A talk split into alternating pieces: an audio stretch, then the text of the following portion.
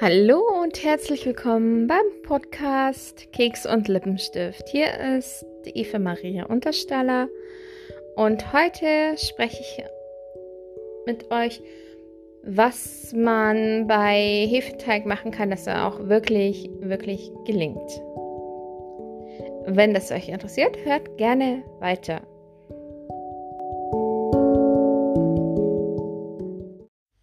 Wie anfangs schon erwähnt, möchte ich mit euch heute über Hefeteig reden, wie man ihn macht. Und ähm, euch ein bisschen die Angst vor Hefeteig nehmen, denn ich habe schon so oft gehört, boah, ich mache keinen Hefeteig, der gelingt bei mir nie. Und ich kaufe fertigen Pizzateig, weil äh, Pizza, nicht einmal Pizzateig kann ich gescheit, der geht mir nicht auf, der bleibt hart ja, und so weiter und so fort. Und ich verstehe das irgendwie nicht so sehr, weil bei mir bis jetzt immer zu 90 Prozent der Hefeteig funktioniert hat. Aber ich habe mal mit einer Bekannten länger darüber geredet und dabei sind mir so ein paar Punkte aufgefallen, die man falsch machen kann.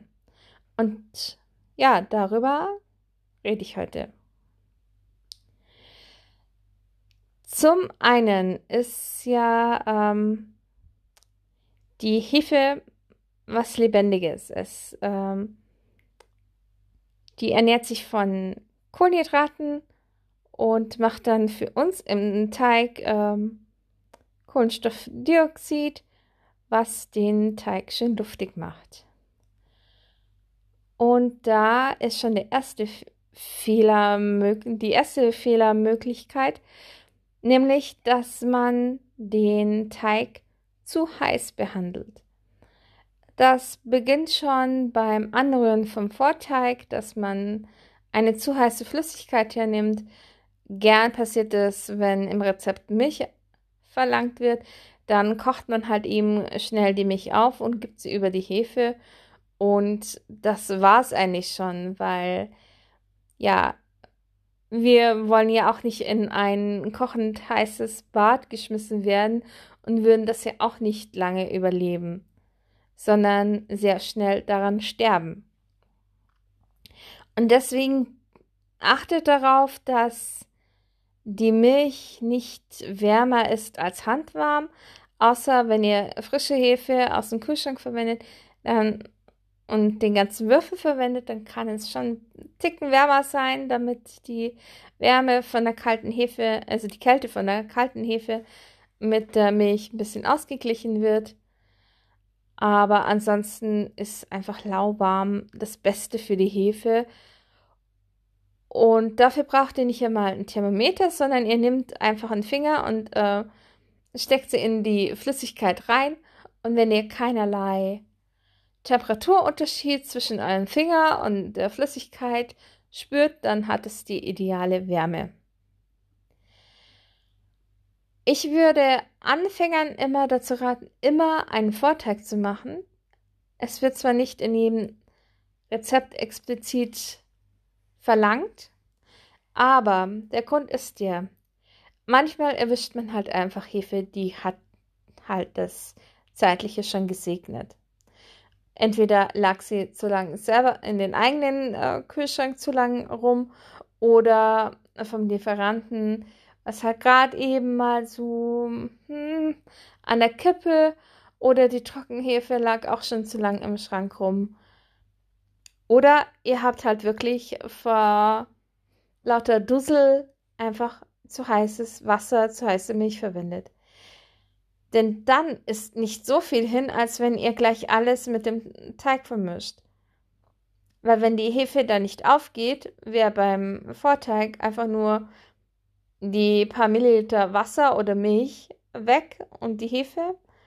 Und so beim ganzen Teig wäre halt das Kilo Mehl und die Eier und die Butter, Zucker halt auch zum Wegschmeißen. Deswegen rate ich euch immer, das in ein kleines Schüsselchen die Hefe reinbröckeln oder wenn ihr frische ähm, Trockenhefe habt, äh, also Trockenhefe habt, die Trockenhefe in ein Schüsselchen zu tun, dann einen Teelöffel Zucker dazu und lauwarmes Wasser oder wie im Rezept steht, Milch etc. Das gut verrühren, bis sich die Hefe aufgelöst hat und das eine Viertelstunde stehen lassen. Nach der Viertelstunde, wenn ihr dann zurückkommt, sollte auf der Flüssigkeit ein feinporiger, dichter, dicker Schaum entstanden sein. Das zeigt, jawohl, die Hefe arbeitet, ihr schmeckt's, ihr geht's gut, sie ist gesund, gut drauf und kann weiterverarbeitet werden. Ist da kaum oder sogar gar kein Schaum drauf, war die Hefe schon tot oder ihr habt sie mit zu heißem Wasser getötet. Dann müsst ihr halt das Wasser, die Flüssigkeit wegschütten und einen neuen Teig anrühren. Wenn ihr dann schon ein bisschen mehr Erfahrung habt, könnt ihr das sogar direkt in der Schüssel machen, indem ihr das Mehl in die Schüssel reingebt, eine Mulde reindrückt, in diese Mulde die Hefe reinbröckelt, den Zucker dazu gebt, war, ähm, warme Flüssigkeit dazu gebt, das verrührt und dann stehen lässt. Da ist es halt ein bisschen schwieriger, wenn es nicht funktioniert, dann geht halt ein bisschen mehr flöten als nur das Hefewasser. Und wenn ihr später genau wisst, okay, ich weiß, wie frische Hefe aussieht, ich weiß, dass meine Trockenhefe echt auf einem guten Stand ist, dann könnt ihr sogar die Hefe direkt gleich mit allem drum und dran zu einem und dem Mehl zu einem Teig verkneten. Jedoch habe ich die Erfahrung gemacht, dass sich Hefe einfach schwer tut, wenn sie von Anfang an mit allen Zutaten schon verknetet ist.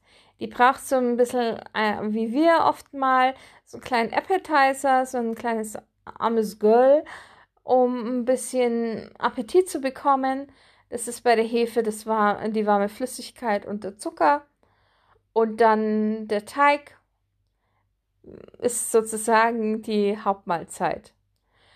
Und selbst da gibt es verschiedene Stimmen. Ähm, wenn ihr jetzt einen schweren Hefeteig mit relativ viel Fettanteil, also mit Butter oder Margarine und Eiern habt, da machen viele es so, sie kneten den Teig erstmal ohne Butter und Eier und lassen den Teig dann eine halbe Stunde, Stunde ruhen und kneten dann erst die Butter drunter.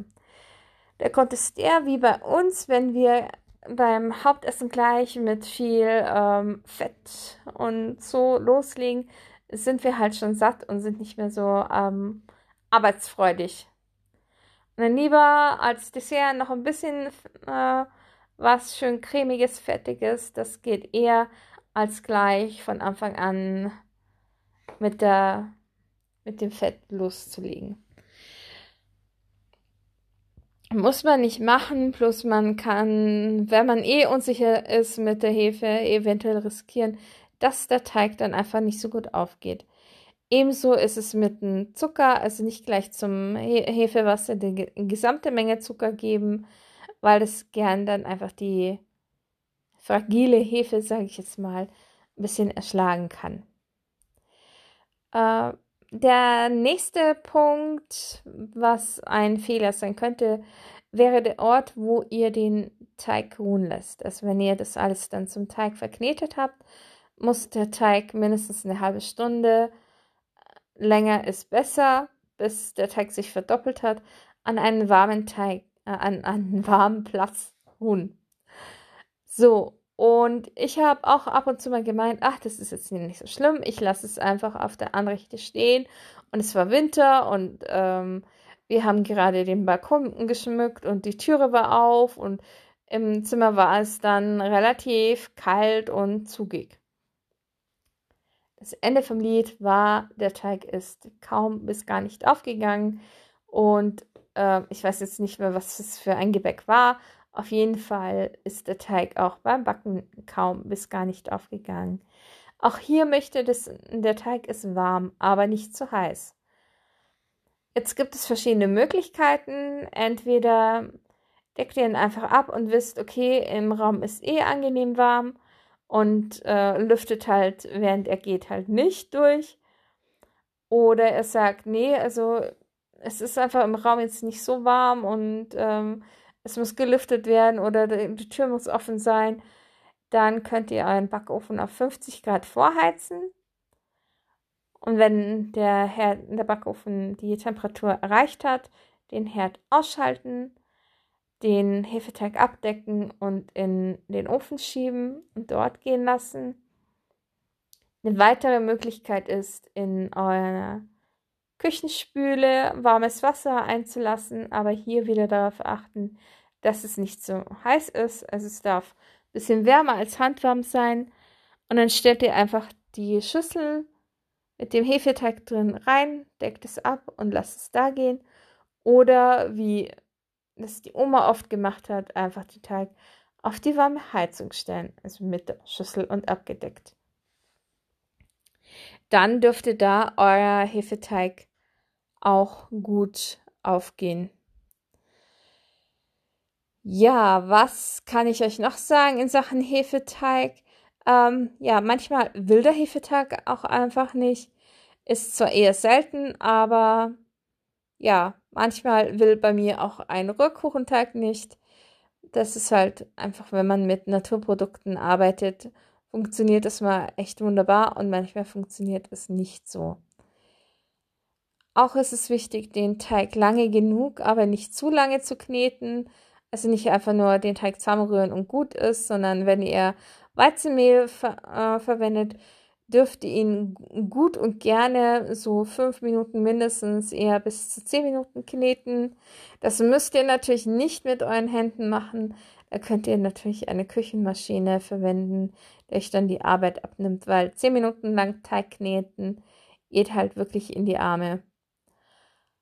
Und wenn ihr Dinkelmehl verwendet, eher nur fünf Minuten lang kneten, weil Dinkelmehl, wenn es zu lange geknetet wird, neigt dann wieder dazu, klebrig zu werden und zu feucht zu werden. Was halt einfach das, die Handhabung wieder schwierig macht. Und noch ein Tipp von äh, meiner Oma ist, der Hefeteig muss von der Beschaffenheit zum Schluss so sein, dass er die Schüssel von, dass, dass er die Schüssel putzt. Also die Schüssel sollte dann blank sein. Das sollte der sollte nicht kleben bleiben, der sollte aber auch nicht äh, bröckelig sein, sondern schön geschmeidig. Und die Schüssel sollte sauber sein. Nach der Gehzeit sollte der Teig mindestens sich verdoppelt haben. Und es ist nicht der Fall und noch schlimmer, wenn er sich überhaupt gar nicht vergrößert hat, der Hefeteig, dann ist es leider so, dass euer Gebäck höchstwahrscheinlich nichts wird. Also in den seltensten Fällen kam dann bei mir ein leckeres Hefegebäck raus. So, das war's schon mit meinen Hefeteig-Ideen und Tipps. Wenn ihr gerne mehr darüber wissen wollt oder andere Tipps haben wollt zu anderen Themen, Sag mir gerne Bescheid auf Instagram oder per E-Mail, dann versuche ich das aufzunehmen in die nächsten Podcasts.